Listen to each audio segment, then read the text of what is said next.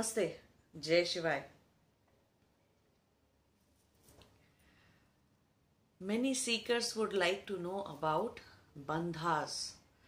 We call them yogic locks as well. Okay, and uh, they are advanced pranayams, you can say, or they are, you know, uh, kriya pranayams actually, and uh, they are to be performed only in the presence of a master. When a master teaches you, when a spiritual teacher or a guru or a guide that you have teaches you these bandhas, only then you can do it. You must do it. Otherwise, by just by watching YouTube videos about these bandhas, don't try to do them.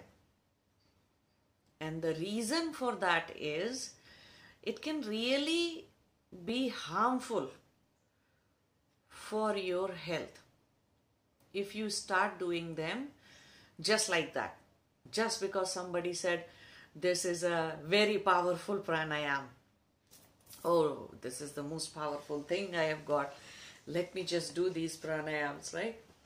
Or just because some other friends or spiritual friends that you might have got and they are doing it and they are trying to teach you and then you also start doing it. Don't do all such things okay?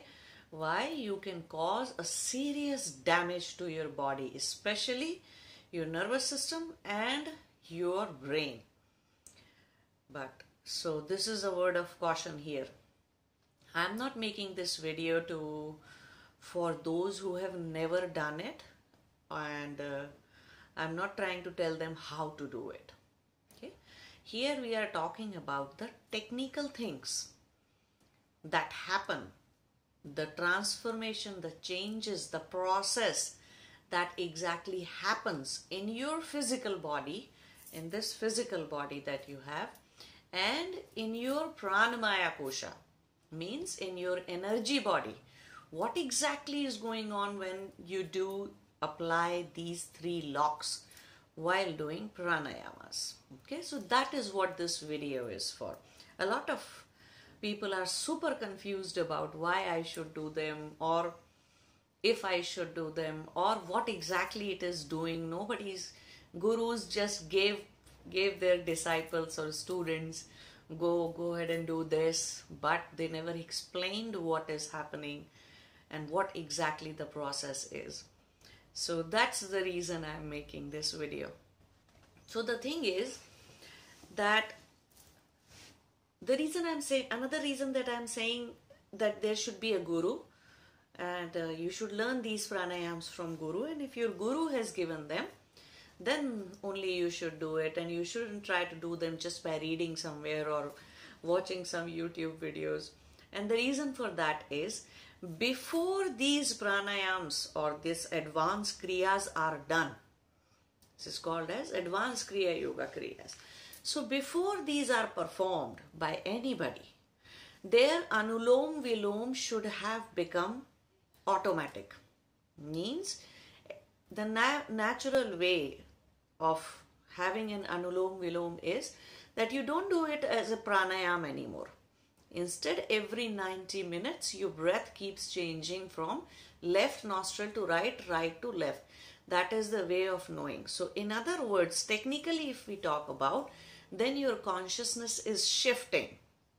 Okay, every 90 minute minutes, the prana takes over, and then after 90 minutes, consciousness takes over, and both are required equally to function and to exist as an as a human existence both are required.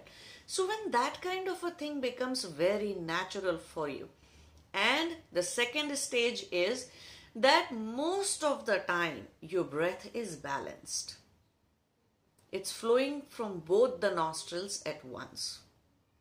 Except the times when you have eaten food or after meals after meals, necessarily your breath shifts to the right nostril. Prana, the Pingla Nadi, becomes much more prominent and breath comes on the right side after meals so that food can be digested.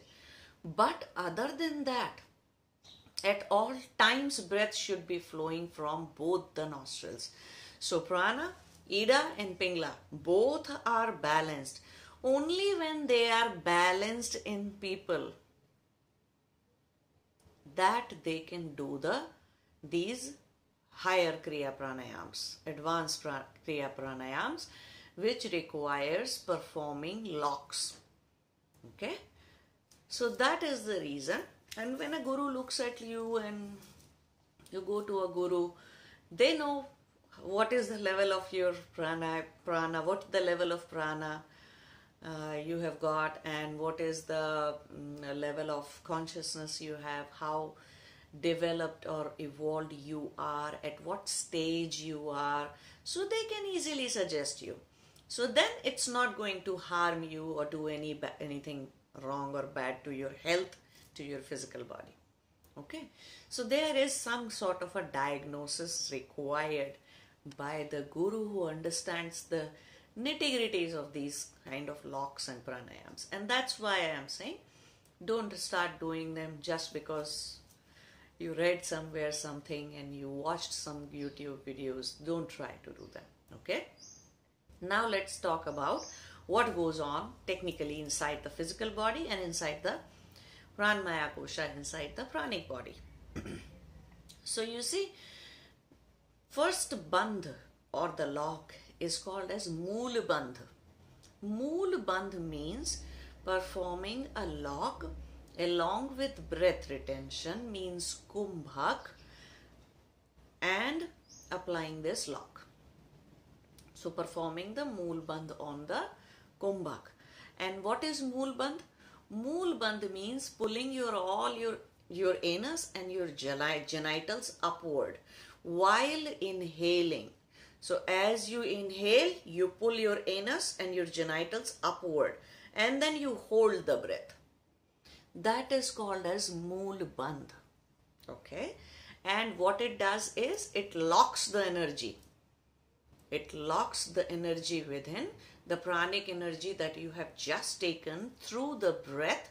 It locks it inside you and you can hold the breath. So first, this is the first bandha, first yogic lock, advanced Kriya Pranayam that one needs to master. Now after, you know, few weeks, it may take to some people, few months, it may be for some. Yet for some other people, it could be an year when they are really able to master it. So when you are putting this lock, you know that naturally, even without this lock, naturally when you are breathing, you have a sternum bone in your pelvic area in the front, right? There is a sternum bone, a big triangle shaped bone, sort of triangle shaped bone, and it's called as sternum. So, sternum actually goes upward, moves upward, sort of comes forward and goes backward, comes forward and goes backward. That's a normal process of our skeleton that's happening in your musculoskeletal structure in you. Okay, so naturally, when you inhale, the sternum will come forward and exhale, it goes backward. So, this process is naturally happening. So, when you put this lock, you are locking the sternum into its place. You inhale, the sternum went inside, okay, goes backward in you, and then you lock it. So, this is mool bandh. And you retain your breath for however long easily you can. A lot of people are able to retain that inhale for about 30 seconds, then a minute, then two minutes, then three minutes. It's up to people how far they would like to go and master this. Once this lock has been mastered, then comes the second lock. Second lock is Uddiyana Bandh. Okay, Uddiyana Bandh is a bandh or a lock which locks the energy into two of your chakras. So first Mool Bandh was root chakra, Mooladhar chakra. Okay, and this Uddiyana Bandh is for your sacral chakra and solar plexus chakra. In Hindi, you call it Swadhishthan Chakra and a part of Manipur Chakra. Okay, so you lock these two as well. So, how do you do it?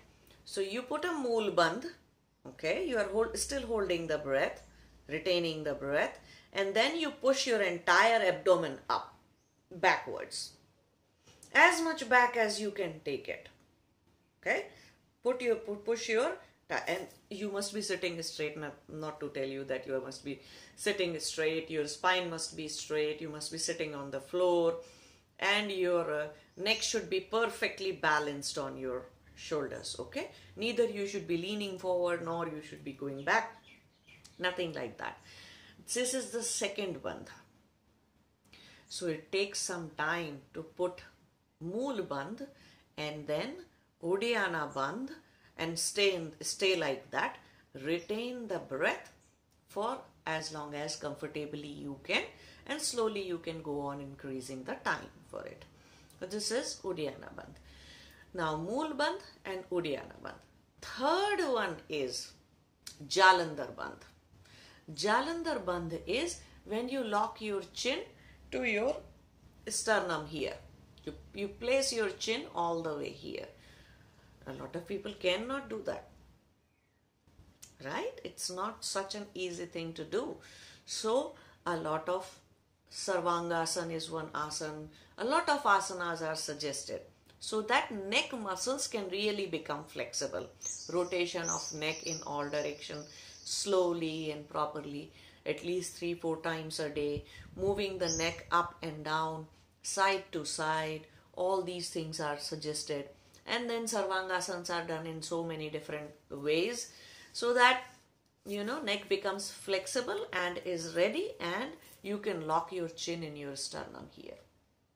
And that way you perform the third bandha which is called as jalandhar bandha.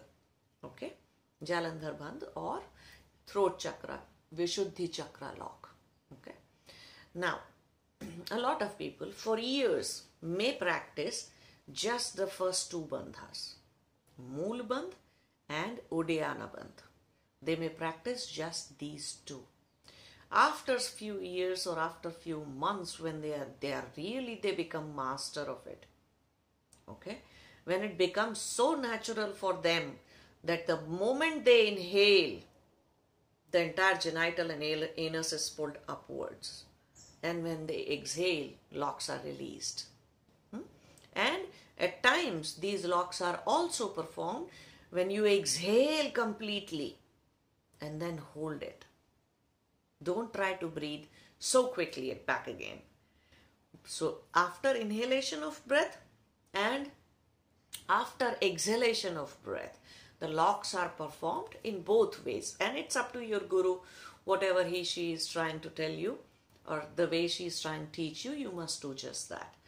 Now, so a lot of people just do these two bandhas for months and years until they master it. Then comes the third one, this Jalandhar Bandh. Then they are able to add Jalandhar Bandh to the first two bandhas. And that way, when all three bandhas are in place, all three locks are in place, it's called as Mahabandh. Okay? Or really big lock on your energy, on all your chakras actually. So now let's see, just let's just talk about first two bandhas. What is, what is exactly happening in your pranic body? A lot of people know that these specific chakras that you have in your body. So a lot of these chakras, they have energy of their own. Okay and these energies actually are moving up and down. So when these energy channels are open and they are moving freely up and down, it creates a lot of pranic shakti. A lot of pranic energy is created, which can be utilized to stay conscious all the time to do meditation and you you actually experience a blast in your energy. It's that much energy that is released that you are able to harness. It's an explosion of energy that happens in you. So you don't need to eat more, you do not need to sleep more, you can still be functional, you can still be fully conscious at all the times. Okay? So this is what happens in your pranic energy, in your pranic body.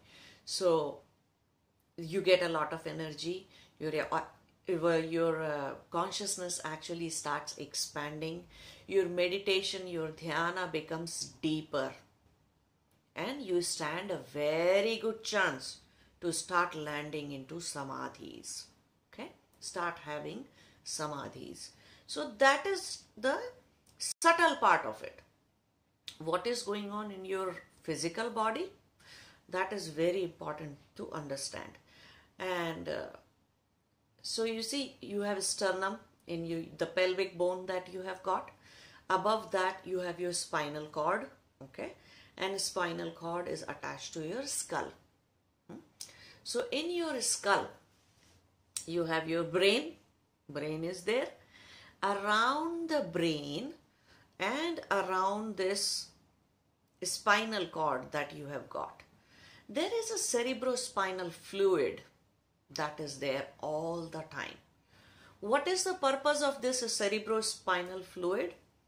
First and most basic thing to fundamental thing to understand it is that it absorbs all the shocks. So suppose you fell down. Your brain doesn't rupture just by falling down or hitting yourself here and there. Your spine does not get damaged. If you hit your back just like that, it's, it's not so easy to damage what is within. So it works like a cushion inside the cerebrospinal fluid. Another interesting thing, very interesting thing, which scientists were able to, you know, figure out and prove and do some experiments about was that it carries a sort of a charge, very high electric charge into it. And when that fluid is going up and going down, it's going up and going down, then that fluid actually recharges each and every neuron that you have got in your spinal cord and your brain. It charges the neurons. Neurons are passing. What is a thought? One neuron passing information to other. And how does it passes? Through an electric charge.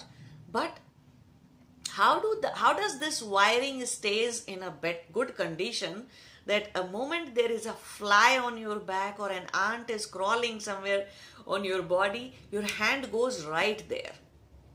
Right? How good is the nervous system? How quickly the information goes to the to, to the brain.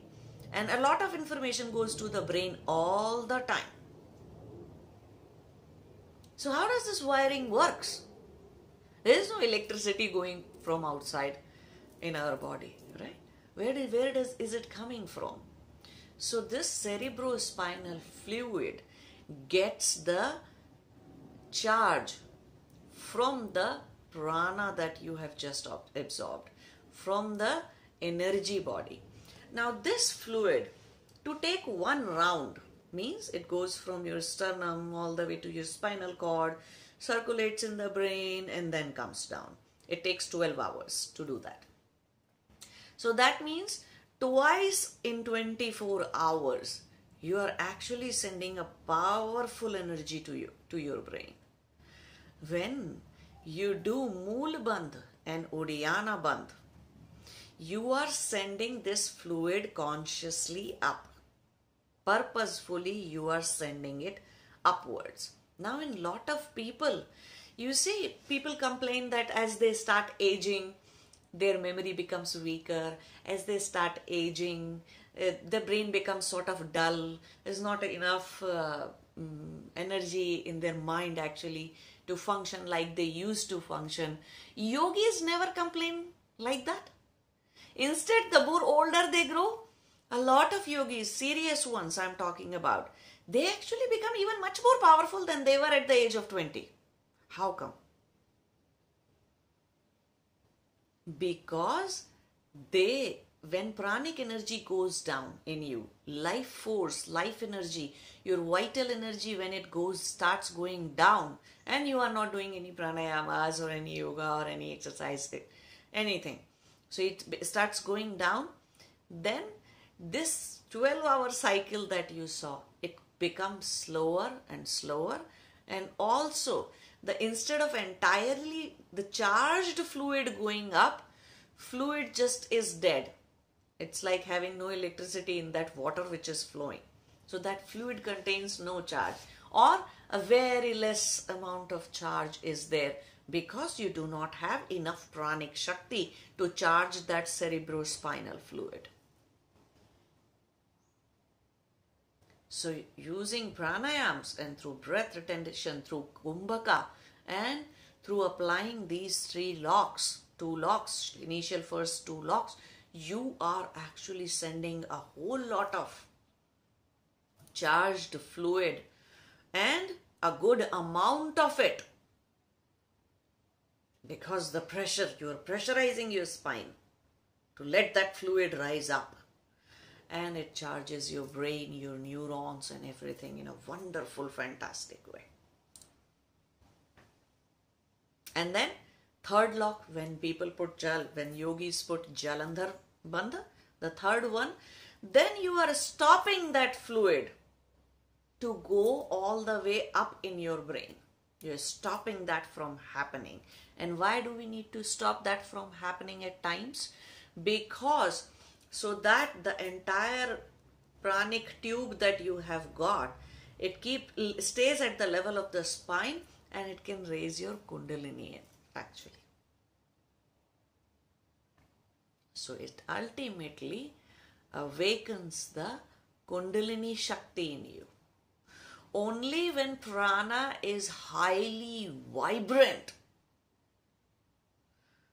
beyond your imagination, super highly vibrant prana you have, and you have no blockages in all the six of your chakras that is when Kundalini will awaken and it will awaken straight away and you will land in Samadhi. You will be enlightened. You will land in Samadhi. Okay? So that is the whole sole purpose. So some people keep, it depending upon who is at what stage, so Guru will tell you when to put the first lock and how to go about it, when to put the second lock and how to go about that. And then when will you be ready for the third lock? Or in other words, when will you be ready to actually do the Mahabandha? So that really depends upon your progress, your efforts, and how much dispassion you have within, how much of your chakras are balanced, and you have removed all the issues, most major issues from your chitta, major chittavrittis, or you can call them chakra blockages.